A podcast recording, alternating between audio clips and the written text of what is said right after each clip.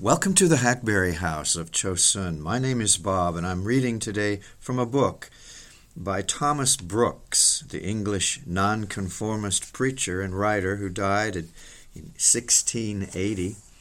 His book is called The Private Key to Heaven. He's going to give us first 20 arguments for private prayer. 20. Let's start with just the first one today. First, the example of the greatest saints. The most eminent saints, both in the Old and New Testament, have applied themselves to private prayer.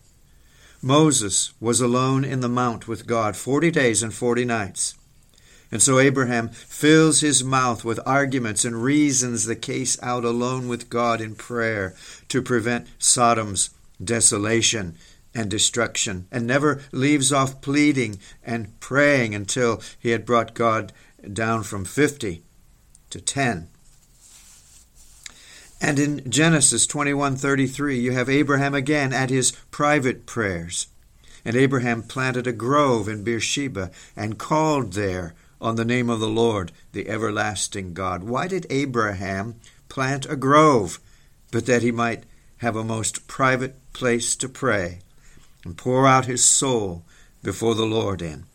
So Isaac, and Isaac went out to meditate in the field at the eventide.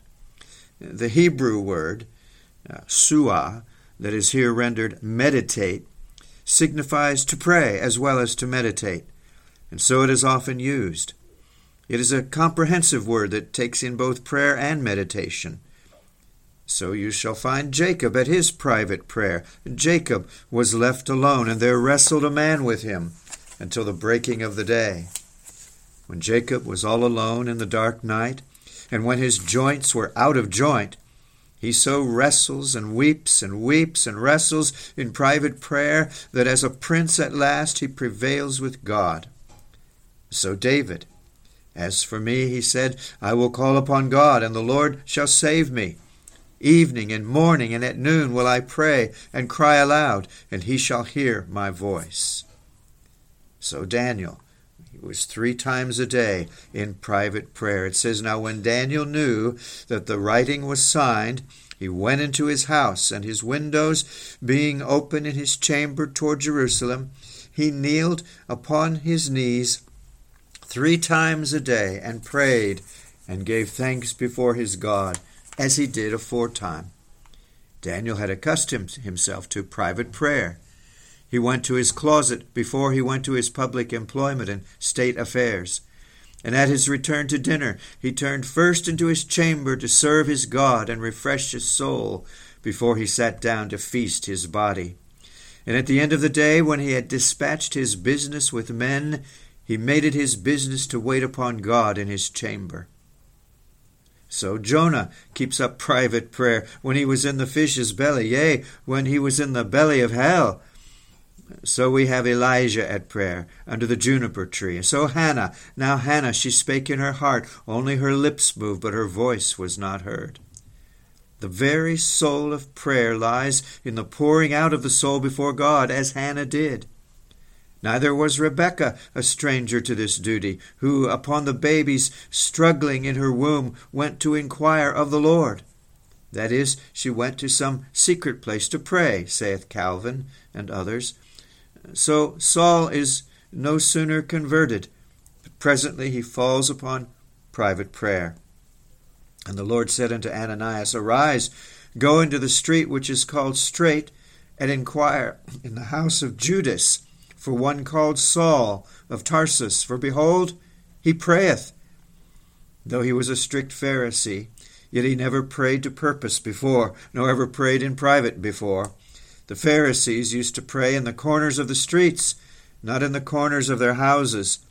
And after his conversion, he was frequently in private prayer, as you may see by comparing these scriptures together. And he gives several scriptures here Romans 1 9, Ephesians 1 15, Philippians 1 3, 2 Timothy 1 3. So Epaphras was a warm man in closet prayer, Colossians 4. So Cornelius had devoted himself to private prayer, and so Peter gets up to the housetop to pray. Peter went up into the housetop to pray about the sixth hour in Acts 10. Peter got up upon the leads not only to avoid distraction, but that he might be the more secret in his private devotion. Eusebius tells us of James called Justus, that his knees were grown hard and brawny with kneeling so much in private prayer. And Nazianzen reports of his sister Gorgonia that her knees seemed to cleave to the earth by her often praying in private. And Gregory saith of his aunt Trasilla that her elbows were as hard as horn by often leaning upon her desk at private prayer. I have read of a devout person who, when the set time for his private devotion was come, whatever company he was in, he would break from them with this neat and handsome come off. He would say, I have a friend waiting for me. Farewell. And there was once a great lady of this land who would frequently withdraw from the company of lords and ladies of great quality who came to visit her, rather than she would lose her set times of waiting upon God in her closet. She would, as they called it, rudely take her leave of them, so that she might in private attend the Lord of Lords. She would spare what time she could to express her favors, civilities, and courtesies among her relations and friends, but she would never allow them to rob God of his time, nor her soul of that comfort and communion which she used to enjoy when she was with God in her closet. And indeed, one hour's communion with God in one's closet is to be preferred before the greatest and best company in the world. There was a child of a Christian gentlewoman that was so given to prayer from his infancy that before he could well speak, he would used to get alone and, and go to prayer. As he grew, he was more frequent in prayer and retiring of himself from company. He would ask his mother very strange questions, far above the capacity of one of his years. But at last, when this child was but five years old and, and whipping of his top, that is, that's a toy, the top that spins, you know what a top is. Of a sudden he flung away his scourge stick and, and top and ran to his mother, and with great joy said unto her, Mother, I must go to God. Will you go with me? She answered, My dear child, how dost thou know thou shalt go to God? He answered, God hath told me so, for I love God, and God loves me. She answered, Dear child, I must go when God pleaseth, but why wilt thou not stay with me? And the child answered, I will not stay. I must go to God. And the child did not live above a month after, but never cared more for play. But falling sick, he would always be saying that he must go to God. He must go to God. And thus sometimes out of the mouths of babies and sucklings God hath perfected praise. Certainly, such persons will be ripe for heaven early, who begin early to seek God in a closet, in a corner. Eusebius reports of Constantine the emperor that every day he used to shut himself up in some secret place in his palace, and there on bended knees did make his devout prayers and soliloquies to God. My God and I are good company, said famous Dr. Sibbes, A man whose soul is conversant with God in a closet, in a hole, behind the door, or in a desert, a den, a dungeon, shall find more real pleasure, more choice delight, and more full content than in the palace of a prince. By all these famous instances, you see that the people of God in all ages have addicted themselves to private prayer. Oh, friends, these pious examples should be very awakening, very convincing, and very encouraging to you. Certainly, it is as much your duty as it is your glory to follow these pious patterns that are now set before you. Witness these following scriptures Quote, That thou mayest walk in the way of good men and keep the paths of the righteous. Be ye followers of me, even as I also am of Christ. Brethren, be followers together of me. Mark them which walk so as ye have us for an example. Those things which you have both learned and received and heard and seen in me, do, and the God of peace shall be with you. And you became followers of us and of the Lord, having received the word in much affliction. that ye be not slothful, but followers of them who through faith and patience inherit the promises. See also 2 Timothy 3 and Titus 2. It was an excellent law that the Ephesians made that men should propound to themselves the best patterns and ever bear in mind some eminent man. Bad men are wonderfully in love with bad examples. The Indian, hearing that his ancestors were gone to hell, said that then he would go there too. Some men have a mind to go to hell for company's sake.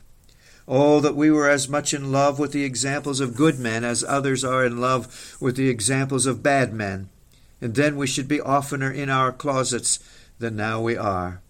Oh, that our eyes were more fixed on the pious example of all that have in them anything of Christ, as Bucer spake, Bucer being Martin Bucer, the German Protestant reformer.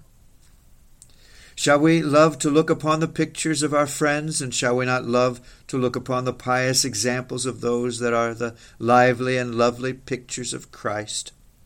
The pious example of others should be the looking glasses by which we should dress ourselves, looking glasses being mirrors.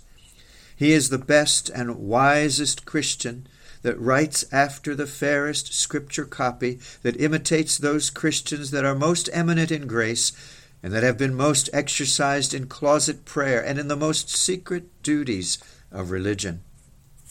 Jerome, having read the life and death of Hilarion, who was a monk and mystic in Palestine, one that lived most Christianly and died most comfortably, folded up the Bible, saying, or that book, that is, saying, Well, Hilarion shall be the champion that I will follow. His good life shall be my example, and his godly death my precedent. It is brave, that is, excellent or noble, to live and die by the examples of the most eminent saints. That's one reason for private prayer. From Thomas Brooks, who lived in the 17th century. Thank you so much for once more joining us. Please do look around the site. We have over 3,000 audios featuring some of the church's great preachers. Persecution stories from North Korea in English and Korean, Bible studies on a number of subjects, and a blog. And if you want more, consider buying one of my books at Amazon.com or contact me at bob.j.faulkner.72 at gmail.com. And I'll share details of our Saturday evening Zoom meeting for men and our Tuesday noon meeting for men and women. You, you really need to come to one of those. You're, you're missing out on something really, really wonderful. All right, this is the Hackberry House of Chosun. This audio is being released on the 12th day of January 2023. Lord willing, we'll talk again real soon. Bye bye.